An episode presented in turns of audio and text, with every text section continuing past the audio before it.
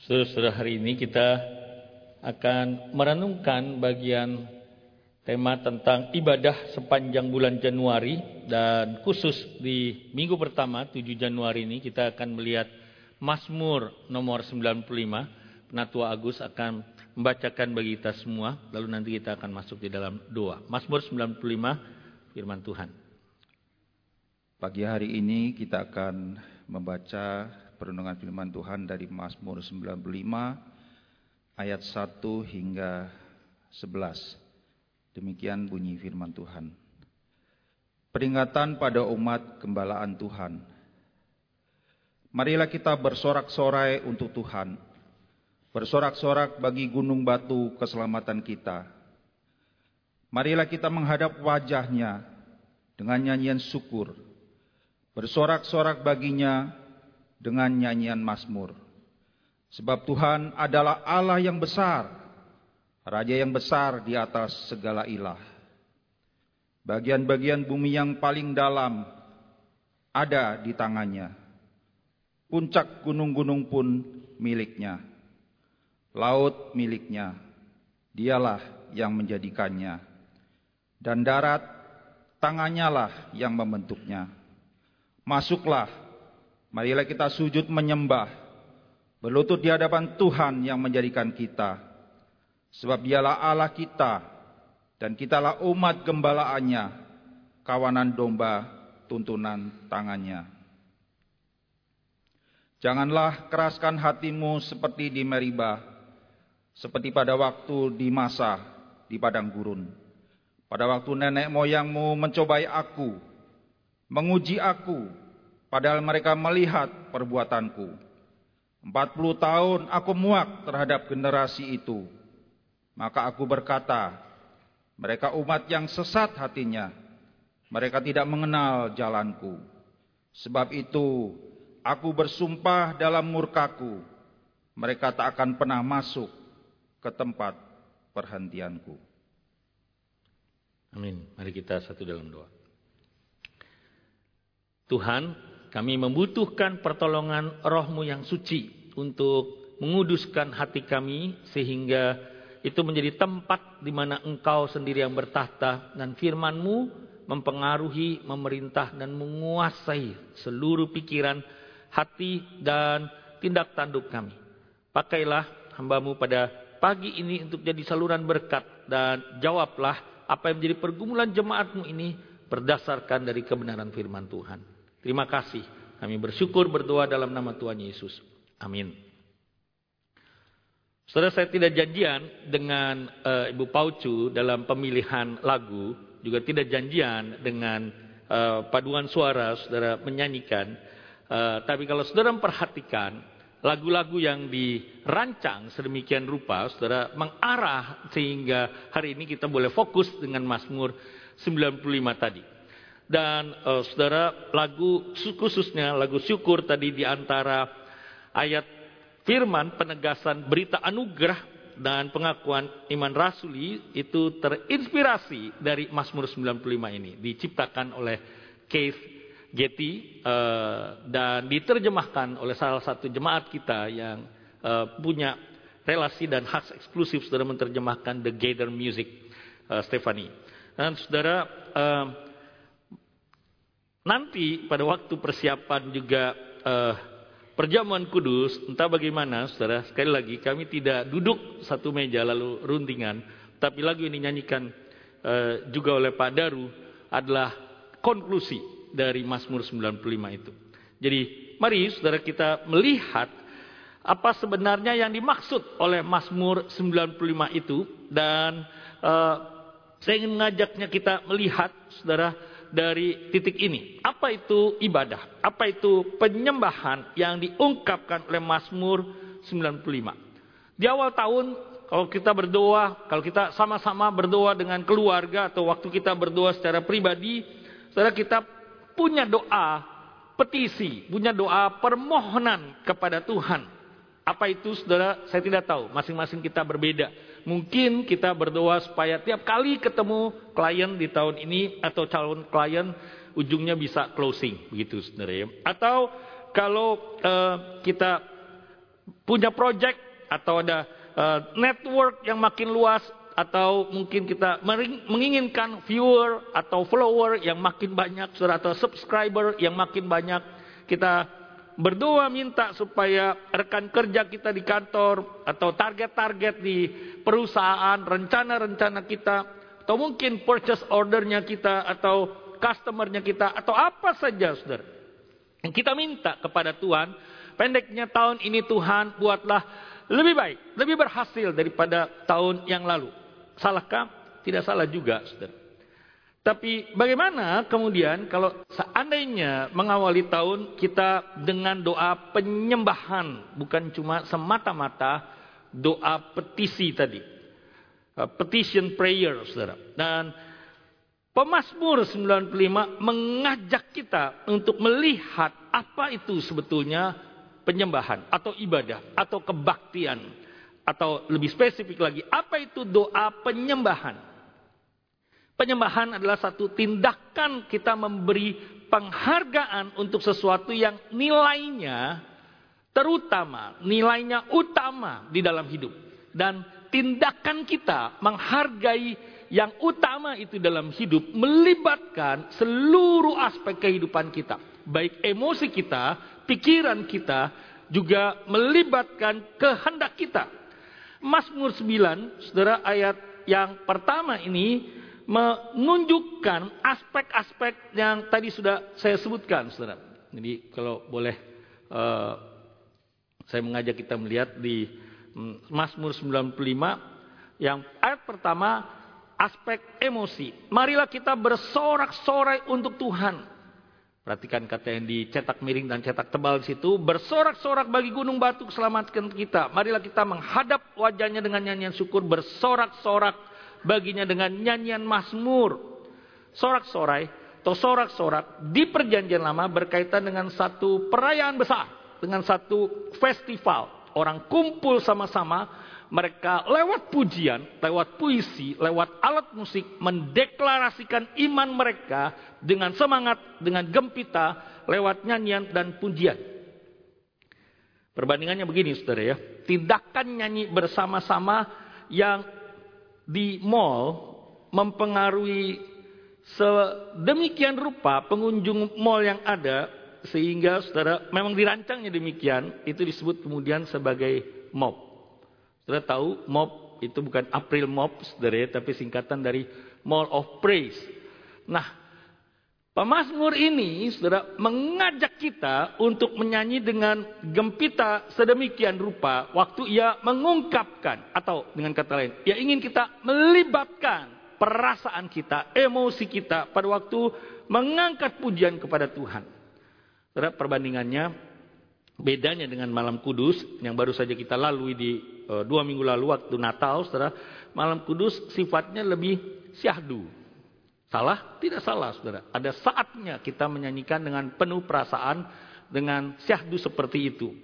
E, sifatnya, saudara, reflektif, lebih kepada mengingatkan diri dan bercermin. Apakah sebenarnya Tuhan sudah kerjakan dalam hidupku dan bagaimana aku meresponnya. Nah, Coba bayangkan kondisi Mazmur 95 orang-orang Israel yang kembali dari pembuangan. Mereka beribadah ulang di bait suci yang sekarang ini saudara sedang dibangun ulang tapi tidak lagi kejayaannya, cemerlangnya, kemuliaannya seperti bait suci yang 70 tahun lalu yang pernah beberapa orang tua masih saksikan pada waktu didirikan oleh Salomo dengan megahnya.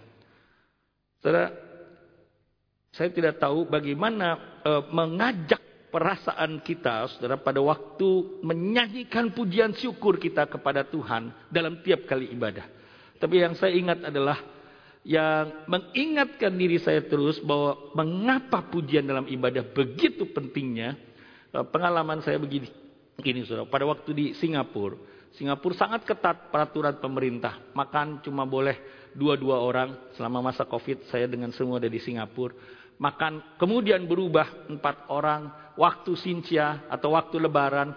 Hanya boleh delapan orang yang bertamu. Dan kemudian e, tidak boleh lagi lebih dari itu dan seterusnya. Saudara. Di gereja tidak boleh pergi ke gereja, hanya boleh nonton lewat online. Lalu waktu pertama kalinya boleh ibadah di gereja, tidak boleh menyanyi, semua harus pakai masker. Di balik masker tidak boleh menyanyi. Lalu bagaimana pemimpin pujian? Memimpin pujian karena tidak boleh mengeluarkan air liur ini, saudara. Mereka tetap harus rekaman. Jadi kami menonton saja. Jadi pergi ke datang ke gereja, lalu uh, menonton, saudara, apa yang sudah direkam lewat uh, puji-pujian yang dibuat oleh para pemimpin pujian dan pemain musik. Semua tetap pakai masker. Jadi waktu pertama kali ibadah diizinkan lagi. Tidak boleh nyanyi, pakai masker. Saya dengan semua saudara waktu nyanyi uh, saya nggak tahu kedengeran atau atau tidak oleh petugas karena petugas COVID itu ada di mana-mana, saudara di uh, Singapura yang pakai kaos merah, nah itu petugas COVID waktu itu, saudara. Tapi waktu kami nyanyi, kami curi-curi juga nyanyi.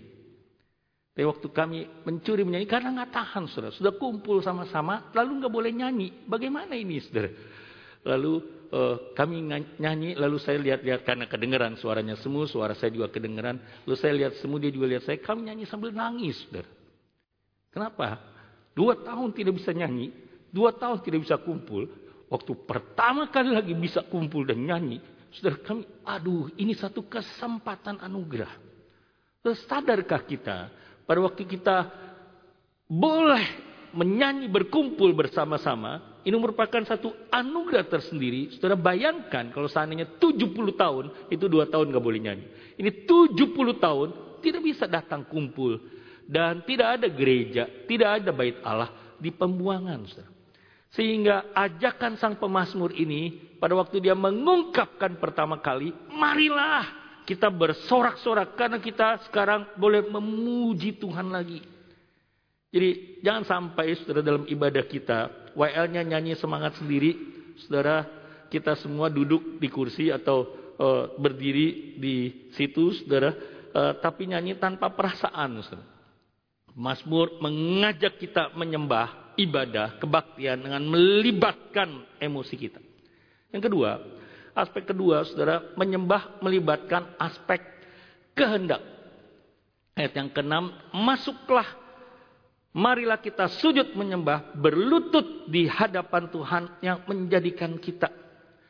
Kata berlutut bukan sekedar gestur sebetulnya, atau apa bahasa Mandarinnya, saudara, syakui, sujud, tapi berlutut dalam makna penundukan diri. Seluruh kehendaknya kita, willnya kita, kita tunduk pada otoritas dan kehendak Allah. Dengan kata lain, pada waktu kita ibadah sama-sama, kita memuji Tuhan sama-sama, saudara kita berkata begini sebetulnya, apa saja yang Tuhan mau, itu saya turut, itu saya ikut. Dalam bahasa Inggris, terang-terangan urut-urutannya seperti apa yang saya tulis di bawah saudara. Come, bow down, kneel down, kneel before the Lord. Jadi datang, waktu datang tunduk ketika sadar di hadapan Tuhan berlututlah. Dan ini bukan cuma gestur, ini bukan cuma gerak tubuh, tapi satu komitmen apa yang Tuhan nyatakan, ya saya turut. Di Makassar eh, ada satu cara merespon anak muda terhadap orang tua atau orang tua pun saudara kalau seandainya eh, merespon terhadap orang yang dihormati mereka bukan bilangnya iya tapi oe saudara pernah tahu nggak ada orang Makassar di sini oe musuh begitu ya saudara itu papa saya zaman dulu tuh ngajarin saya begitu saudara kalau orang kasih tahu jawabnya oeh gitu sebenarnya. Tapi Makassar itu ungkapan yang bukan cuma zaman dulu, zaman sekarang juga begitu saudara. Mereka jawab oeh, oeh Musa. Saudara dengan kata lain, waktu kita datang kepada Tuhan, memuji Tuhan, beribadah kepada Tuhan, mendengarkan firman Tuhan, kita menjawab begini kepada Tuhan. Ya Tuhan, oeh Tuhan, saya ikut. Apa pun yang Tuhan mau. Itu melibatkan penundukan diri kehendak kita. Yang ketiga, saudara, Mazmur 95 ini mengajak kita untuk dalam menyembah Tuhan, dalam beribadah kepada Tuhan, menghargai nilainya Tuhan, saudara, dengan pikiran kita, dengan pemahaman kita. Pada hari ini, kalau kamu dengar suaranya, 95 ayat 8, janganlah keraskan hatimu. Saudara, ayat ini memang sulit diuraikan di bagian Mazmur 95 ini, tapi paling tidak ketika belok dia, ketika berputar, ketika pivot dia, paling tidak sang pemazmur mau menyatakan bahwa kamu itu sudah pernah mendengar. Kamu sudah menerima pemahaman. Kamu sudah tahu apa, mengapa, siapa Allah. Dalam pemahaman, dalam pengertian yang kamu terima itu, sekarang sembahlah dia. Hargailah dia word him as he is worthy.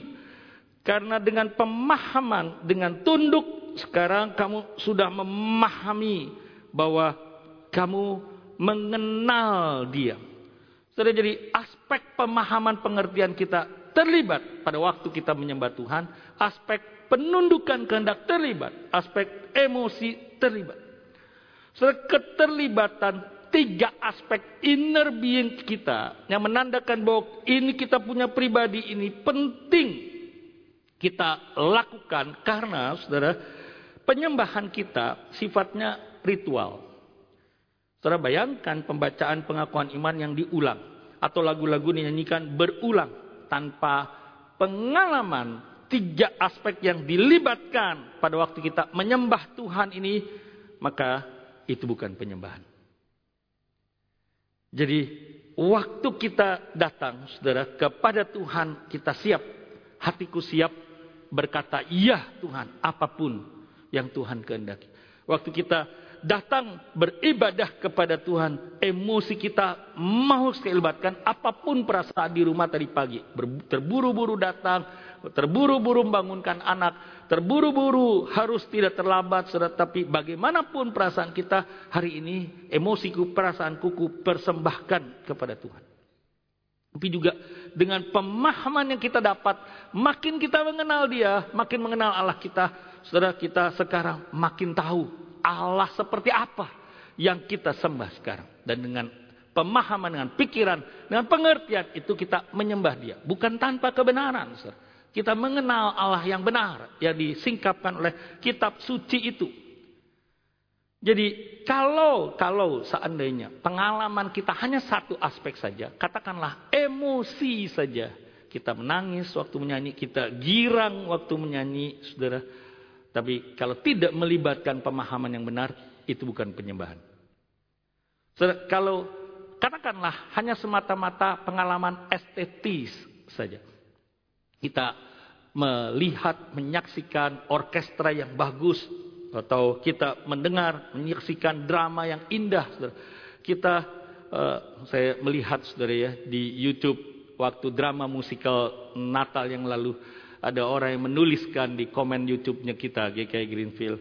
Aduh begitu bagusnya itu drama musikal saya sampai menangis menyaksikannya. Itu yang dimaksud pengalaman estetis.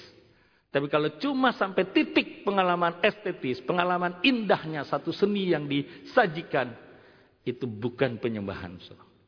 Penyembahan melibatkan keseluruhan, menuntut keseluruhan. Dan itu yang diingatkan oleh sang pemasmur ini. Dan menyembah dengan seluruh aspek kehidupan itu akan mengubah, mentransformasi kehidupan kita. Mengapa saudara? mengapa ibadah dan mengapa kita menyembah, mengapa kita kebaktian, lalu itu mentransformasikan. Karena kata ini di ayat yang ketiga, kata sebab. Sang pemazmur menuliskan di ayat yang ketiga, sebab Tuhan adalah Allah yang besar, Raja yang besar, bagian bumi paling dalam, puncak gunung, laut miliknya, darat. Kenapa perlu dia memberikan list langit, darat, gunung, dan bagian bumi paling bawah. Kan ada kalimat di atas. Raja yang besar di atas segala ilah. Ilah lain di waktu itu adalah Allah gunung. Ilah lain adalah Allah laut atau Allah yang ada di daratan. Tapi mau ada di darat, mau ada di puncak gunung yang tinggi, mau di dalam laut. Saudara Allah yang hebat, yang sejatinya Allah, yang benar-benar Allah Itu satu saja. Allah pemilik gunung, Allah pemilik beyond daratan di dalam, ataupun yang tidak terjamah oleh siapa pun di lautan yang terlalu luas dan ganas, Allah pemiliknya dan penciptanya. Nah, tapi yang menarik ini kemudian, saudara, mengapa lagu paduan suara seret tadi jadi connected dengan kita. Allah yang besar itu, Allah yang agung itu, Allah yang pencipta itu sekarang connected dengan kita. Dia Allah kita. Kita ini kawanan domba gembalaannya. Saudara bisa tahu Joe Biden, saudara, tapi dia bukan Joe-nya kita. Saudara dan saya nggak ada hubungan apa-apa sama dia, saudara. Kita bisa tahu tokoh besar di dunia, siapa pun itu, Xi Jinping misalnya, saudara, tapi dia bukan si-nya kita, saudara. Atau presiden siapa pun, saudara, tapi bukan siapa-siapanya kita. Allah kita yang besar itu, yang pencipta itu sekarang Allahnya kita. Kita ini kawanan domba gembalaannya. Nah, saudara, saya ingin menggambarkan bagaimana itu connected dengan kita dan betapa bernilainya Allah yang ingin disorot oleh sang Mazmur dengan satu ilustrasi yang saya dapat dari seorang hamba Tuhan. Saudara, saudara seorang wanita yang uh, dapat warisan bros dari mamanya. Saudara tahu bros ya, mamanya sebelum meninggal kasih dia bros yang ya warnanya saudara uh, tidak terlalu berkilau lagi di pinggir-pinggir, tapi ada uh, permatanya dan dia juga nggak tahu itu permata asli atau tidak. Pokoknya karena itu warisan mama, ya dia pakai. Kalau ada acara dia pakai, kalau paduan suara juga mungkin dia pakai, saudara ya. Pokoknya uh, dia senang sebab itu warisan dari mamanya dan dia taruh di antara semua bros yang lain. Satu saat saudara dia pergi ke toko perhiasan. Iseng-iseng dia bawa brosnya. Dia mau tanya ini sama Singko jual uh, cuanse saudara ya. Itu harganya berapa itu uh, apa cuanse yang ada di brosnya itu saudara atau berlian yang ada di brosnya. Saudara si ahli permata tadi, ahli diamond tadi, dia pakai kekeran yang satu itu, dia lihat kiri, entah dia lihat itu uh, wanita itu perempuan itu ibu, dia lihat lagi di situ, dia uh, satu dua menit sudah agak lama dia lihat. Sudah berlian lihat apanya sih? Saya sampai mesti tanya sama semua orang kalau beli berlian lihat apanya begitu. Semua bilang Google aja Google gitu ya. Oh ternyata Google orang kalau beli berlian lihat 4C katanya ya. Lihat cuttingnya, lihat uh, colornya, lihat clarity, dan lihat karatnya tentunya saudara. Seberapa gede setengah karat, satu karat ternyata beda harganya. Saudara, waktu si penjual berlian ini dia lihat bagaimana potongannya, bagaimana saya nggak tahu, saya nggak ngerti berlian, saudara nggak ngerti diamond, tapi waktu kemudian dia lihat itu dan kemudian dia berseru, wah kaget dia, saudara. Kemudian dia uh, bilang begini sama itu perempuan, sama satu situ ibu. Dia setengah teriak dia bilang, wah ini cuan selangkahnya bukan main. Potongannya ya, bisa sinarnya itu pendarnya bagaimana lah saya nggak tahu. Saya 30 tahun lebih jualan, tapi nggak pernah ketemu yang model begini. Ini satu ya, dibandingin semua yang saya punya, barang dagangan saya nggak bisa dibandingin. Ini pokoknya dia rinci, saudara ya. Mungkin clarity-nya dia rinci atau potongannya dia rinci. Wah, saudara ini uh, wanita, si ibu, waktu dia pulang dia berubah nggak, saudara? Pasti berubah. Semula dia taruh itu bros sama ya kalung yang lain, yang imitasi, ditaruh di tempat ini yang biasa, saudara. Begitu pulang, dia bilang apa sama suaminya? Pih, pih, beli safety box, sewa safety box satu lagi pih, begitu. Ini paling mahal nih sedunia. Atau paling dia bilang, pih, beli lemari besi yang bisa ditanam, pih, di kamar ditaruh, ditanam. Karena ini luar biasa mahalnya, saudara. Saudara, uh, bayangkan saudara, sekarang uh, bukan masalah si diamondnya, tapi si engkok penjual permata itu, itu seperti pemasmur tadi sebenarnya. Dia berseru lalu mengundang kita, mengajak kita untuk ibadah seperti yang dia kasih tahu. Ini dia rinci itu dia diamond seperti apa. Nah pemazmur juga begitu. Dia buat listnya Yahweh kita itu Allah yang besar. Dia ada di atas segala Allah. Tapi dia juga gembala kita dan kita kawanan domba gembalaannya.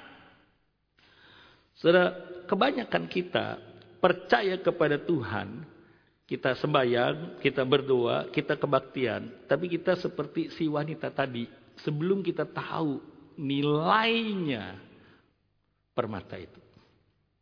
Saudara, bagaimana ke kita uh, treasure, bagaimana kita worth, bagaimana kita menghargai Tuhan uh, yang raja besar itu, saudara, Eh, bahkan kemudian dituliskan bahwa dia itu kalau saudara nanti melihat di ayat berikutnya saudara dia itu sebenarnya sudah menyatakan kebaikan-kebaikannya cuma sayangnya kita mengabaikan kebaikan-kebaikan Allah jangan sampai terulang di masa dan meriba. Saudara, raja besar segala Allah atas di atas segala ilah ini menunjukkan sesuatu saudara buat saya bahwa ternyata di dunia ini dibagi duanya bukan begini. Ini penyembah Allah, ini uh, tidak menyembah Allah, bukan begitu saudara. Ini ateis, ini beragama, bukan. Saudara. Ternyata saudara dibagi duanya adalah begini. Semua orang adalah penyembah. Entah dia menyembah Yahweh Allah yang hidup atau dia menyembah ilah yang lain. Nah Yahweh Allah yang hidup ini harusnya ada di atas penyembahan kita terhadap diri kita sendiri atau ilayah kita yang lain. Maksud saya begini saudara. Mengapa saya sebut tadi waktu di awal doa permintaan untuk apa yang Tuhan kerjakan dalam kehidupan kita itu tidak salah. Tapi ada perbedaan pada waktu kita beribadah bersama-sama, kebaktian bersama-sama saudara di rumah Tuhan karena fokusnya bukan lagi kepada targetnya kita, keuntungannya kita, apa yang kita butuhkan. Tapi kemudian fokusnya ketika kita doa penyembahan adalah tentang siapa Tuhan, keajaiban Tuhan, kebaikan Tuhan, penyataan tentang Allah kita yang terutama di dalam kehidupan. Nanti saudara kalau saudara datang kebaktian doa, itu fokusnya kepada sesama kepada dunia. Kita bukan lagi mendoakan diri kita, kita bukan lagi melihat kepada Allah, tapi kita juga menyadari kita hidup tidak sendirian. Namun, saudara, ada satu clue penting, saudara, yang uh, mengingatkan kita bagaimana menyembah. Ulang-ulang, clue penting yang diungkapkan oleh pemazmur 95 ini adalah marilah kita. Allah kita kita ini domba gembalaannya. Saudara pemazmur memang dengan intensional, dengan sengaja mengajak kita bukan cuma berdoa secara pribadi. Saudara waktu Covid, waktu pandemi, kita memang mesti di rumah doa secara pribadi, ibadah secara pribadi. Itu disiplin ibadah kita. Itu baik, Saudara. Tapi sesungguhnya doa pribadi saat teduh pribadi kita adalah persiapan saja preparation saja untuk ibadah dan penyembahan bersama-sama. Saudara, dalam penyembahan bersama-sama itu ada satu hal yang jauh melampaui pikiran kita, saudara, atau apa yang kita rasakan yang begini, saudara. Saya sulit menjelaskannya, tapi uh, katakanlah begini, saudara. Ada tiga orang yang bersahabat sejak kecil namanya Jack, Ronald, dan Charles. Sebenarnya ini kisah dari C.S. Lewis sebenarnya. Cliff Staple Lewis, nama kecilnya Jack sebenarnya. Dia bilang begini, kami itu dari kecil sampai remaja, sampai dewasa, akrab sekali bertiga. Jack, Ronald, Charles. Tapi satu saat, belum sampai terlalu tua, Charles meninggal dunia kami bertiga sedih. Saya nggak tahu ya. Yang BFF itu, yang BFF itu Best Friends Forever itu cuma cewek-cewek aja, ibu-ibu aja atau bapak-bapak juga bisa best friends forever. Karena ibu-ibu suka bilang begini juga sama saya. Aduh Pak Riko itu suami saya. Kalau sama teman dia bela-belain. Sama istri dia jemput dari pasar aja dia lupa. Begitu ya saudara ya. Saudara, tapi atau apa uh, uh, wanita lebih setia? Kalau ditanya anak remaja, cowok lebih setia atau cewek lebih setia? Cowok pak lebih setia. Kok kamu bisa bilang begitu? Iya lihat aja kalau cowok pakai sampo nggak ganti-ganti. Kalau anak cewek pakai sampo ganti melulu begitu saudara. Jadi jadi setia aja ukurannya itu rupanya saudara. Tapi ini tiga orang, tiga yang setia nih saudara. Jack, Ronald, dan Charles. Charles waktu meninggal, Jack merasa begini. Louis merasa begini. Si S. Louis merasa begini. Nanti saya akan bisa lebih dekat sama Ronald walaupun Charles nggak ada. Faktanya tidak begitu. Ketika Charles tidak ada, justru dia makin renggang dengan Ronald. Maksudnya apa, saudara?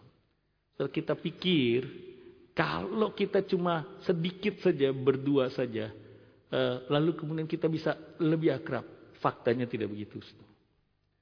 Faktanya, saudara, ada tempat yang tidak tergantikan. Waktu kita ada dalam kumpulan besar bersama-sama. Saudara percayalah, saudara nggak pernah duduk, nggak pernah berdiri di sini sih ya. Saya Chongse, Homuse pernah berdiri di sini. Dari di, dari sini, saudara, saya bisa tahu kemudian oh yang duduk di situ nggak datang tuh ya. Ke mana itu dia ya? Oh yang situ tidak tergantikan, saudara. Oh yang duduk biasa di pojok itu nggak datang. Saudara ngerti maksudnya? Saudara kebersamaan corporate worship itu itu sesuatu yang berbeda, saudara. Dan itu yang diajak. Itu sebabnya Sang pemazmur itu bukan bilang bahwa kita sembahyang sama Tuhan sendiri aja. Tidak. Dia mengajak kita, ayo bersama-sama. Kita ini kawanan dombanya Tuhan. Tapi pada saat yang sama juga, saudara, dia mengatakan bahwa sebagai satu kawanan, ingat ya, dan saling ingatkan ya, jangan sampai terulang di masa dan meriba. Masa dan meriba itu menunjukkan tiadanya iman, kekerasan hati dan pemberontakan.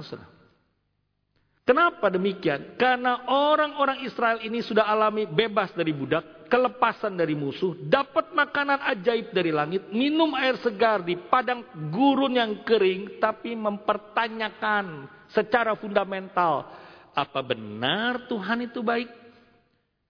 Mereka tetap tidak percaya bahwa jalan menuju tempat perhentian, jalan menuju kekanaan yang Tuhan pimpin lewat Musa ini adalah demi kebaikan mereka. Mereka mempertanyakan karakternya Yahweh, mempertanyakan maksud dan tujuan Yahweh bagi umat.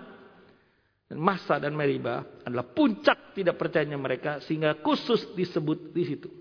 Tapi menarik, Saudara. Mazmur 95 7 sampai 11 ini Ditulis ulang oleh Ibrani, sang penulis Ibrani di pasal 3 dan pasal 4. Ternyata tempat perhentian yang dimaksud bukan sekedar kanaan. Saudara. Perjanjian baru menyatakan bahwa tempat perhentian ini maksud yang dijanjikan Tuhan adalah karya Kristus. Tempat kita bisa rest. Tempat kita tidak bergantung, bersandar lagi pada karya kita untuk keselamatan. Lalu di Mazmur 95 nanti ditegaskan di ujung akhir jangan sampai Tuhan tidak mengizinkan kita masuk ke tempat perhintiannya. Saudara, itu bukan kemudian kesempatan untuk murtad, bukan. Tapi saudara, eh, pemazmur sedang mengajak kita untuk melihat akhir dari 95 Mazmur 95 ini adalah satu open ending. Seperti Yunus pasal 4 itu yang open ending. Sekarang kamu udah tahu semua. Kamu sudah lihat Allah kita itu besar. Kamu sudah tahu dia berelasi dengan kita. Dia punya janji bahwa dia itu Allah. Dia gembala dan kita ini umat gembalanya. Kamu pilih.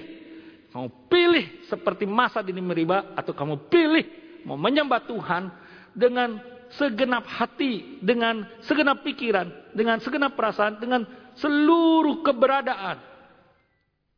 Saudara, Daud dalam konteks Mazmur, saudara, dia menuliskan sesuatu yang sangat indah.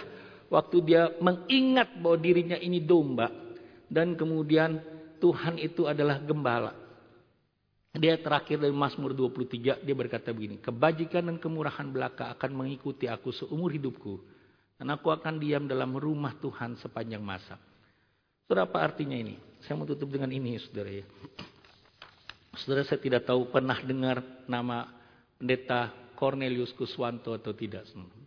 Pak Kor adalah dosen saat yang pernah berkata begini, kalau saya boleh lahir ulang, saya mau lahir ulang jadi orang Yahudi, katanya begitu sebenarnya. Dia senang sekali dengan segala sesuatu yang sifatnya Ibrani dan Yahudi. Dia dosen perjanjian lama.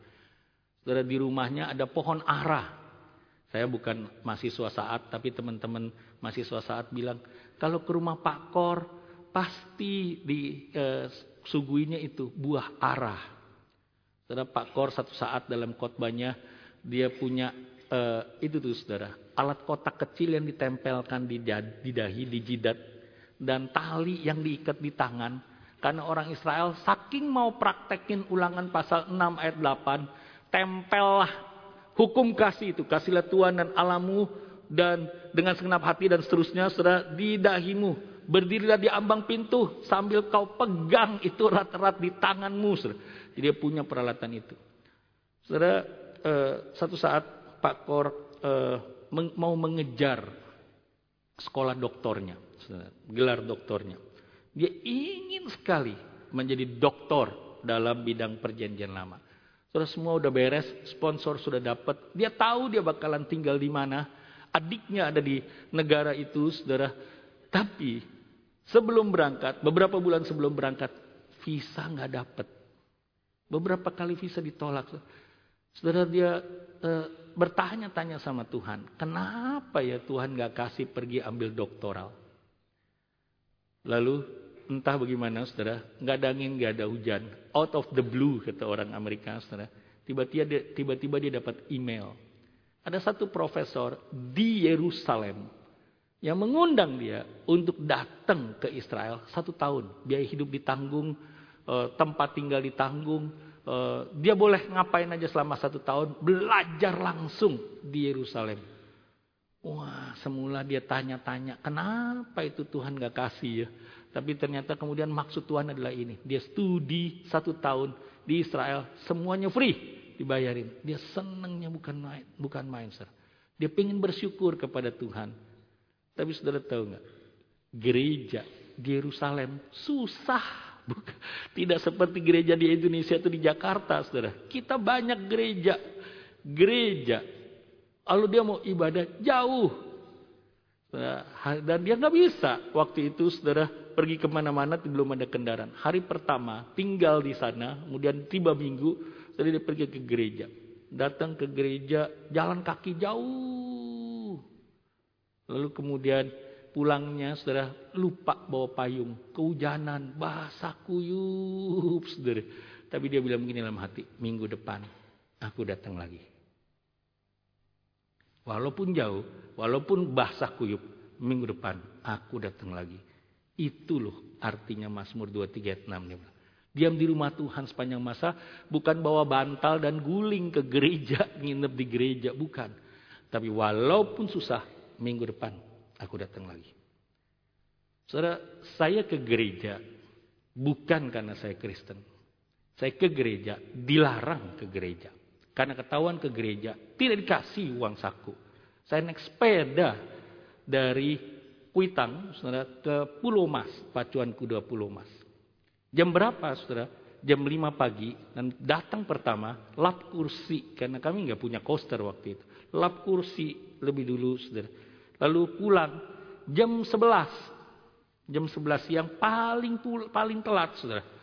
Jadi pergi paling pagi bawa pakai celana pendek, pakai kaos, Saudara, pakai sepatu olahraga, bawa tas kresek isi baju gereja dan sepatu gereja. Saudara tahu nggak sepatu dan baju gereja sebenarnya. Jadi pulang ya ganti celana pendek dan sepatu lagi supaya nggak ketahuan sama papa, Saudara.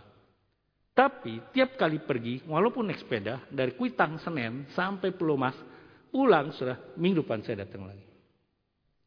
Satu saat, ketahuan sama papa saya, saya bukan olahraga pagi. Saya ke gereja dengan sepeda. Dijual sepedanya. Saudara, saya pikir papa musuh banget saudara ya, sama orang Kristen karena dia pernah ditipu dan lalu jadi jatuh miskin. Saudara. Saya berdoa begini sama Tuhan. Tuhan, kasih pindah gerejanya. Saya minta pindah gerejanya dekat rumah saya, saya bisa jalan kaki. Entah bagaimana, saudara. Itu gereja di Pacuan Kuda Pulau Mas mau dipakai sama Indra Rukmana. Gedungnya, saudara. Pindah ke Cikini Gondang dia, saudara. Nah, saya bilang, buset, luar biasa ini Tuhan ya. Saya minta pindah, dipindahin gerejanya, saudara. Ke Istana Kana, saudara. Saudara, ke Istana Kana. Di Istana Kana saya pertama kali ngajar sekolah minggu. Apakah gerejanya seperti kita, yang fasilitasnya begitu lengkap? Tidak ada.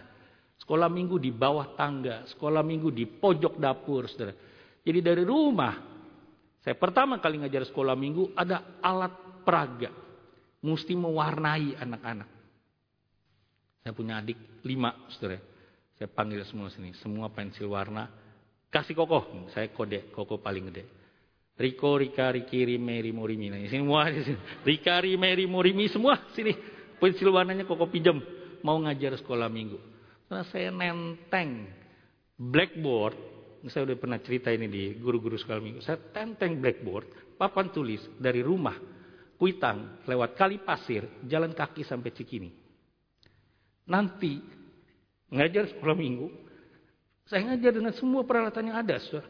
Pulang, tenteng lagi blackboardnya, papan hitam, papan tulisnya. Tapi pulang dengan sukacita berkata pada dalam diri, minggu depan balik lagi. Ibadah lagi. Saudara, karena apa? Saudara? Karena merasakan kasihnya Tuhan. Saudara, kalau seperti pemazmur bisa berkata begini, kebajikan dan kemurahan belaka yang dari Tuhan mengikuti aku dan seumur hidup diberikan. Bukankah kemudian kita bisa berkata, minggu depan aku balik lagi, sembahyang lagi, penyembahan lagi, sama-sama di rumah Tuhan. Itu kesempatan anugerah. Tidak semua orang dapat. Karena itu, kalau kita tahu harganya Tuhan, kita tahu harganya gereja, kita tahu menghargai penyembahan kita ini, kita tidak bisa tidak berkata seperti pemazmur. Marilah, masuklah, bow down, berlututlah, sembahyanglah kepada dia. Dialah Allah kita. Kemurahannya bagaikan gembala. Kita kawanan dombanya. Amin saudara. Mari kita berdoa.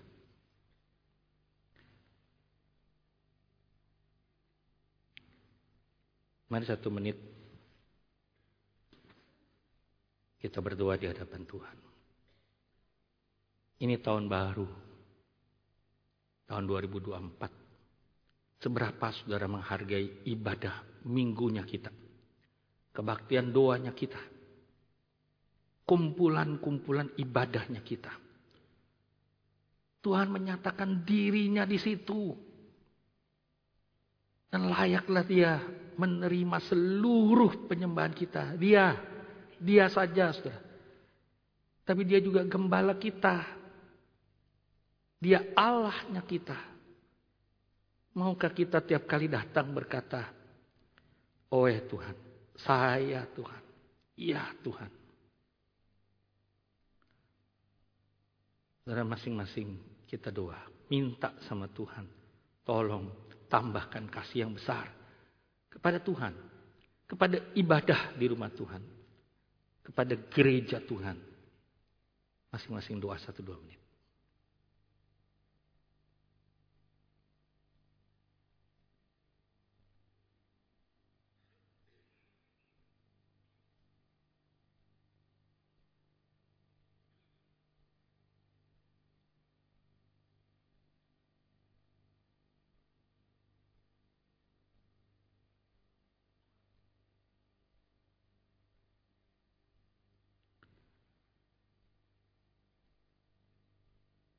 Ya Tuhan, tolong kami menjadi penyembah. Penyembah Tuhan yang bukan cuma tersendiri, tapi kami rela untuk datang kepada Tuhan. Walaupun susah, kami boleh berkata kepada diri sendiri, minggu depan aku akan datang lagi. Aku akan diam di rumah Tuhan sepanjang masa karena kebajikan dan kemurahan Tuhan. Tolonglah masing-masing kami boleh bersekutu sama-sama sebagai penyembah-penyembah di dalam roh dan kebenaran. Sebentar kami masuk perjamuan suci, Tuhan tolong kami, ingatkan kami tentang siapa Tuhan dan bagaimana Tuhan menyatakan kebajikan dan kemurahan dalam hidup kami. Biarlah kami punya tempat perhentian di dalam Tuhan saja, di dalam Kristus saja. Dalam nama Yesus. Amin.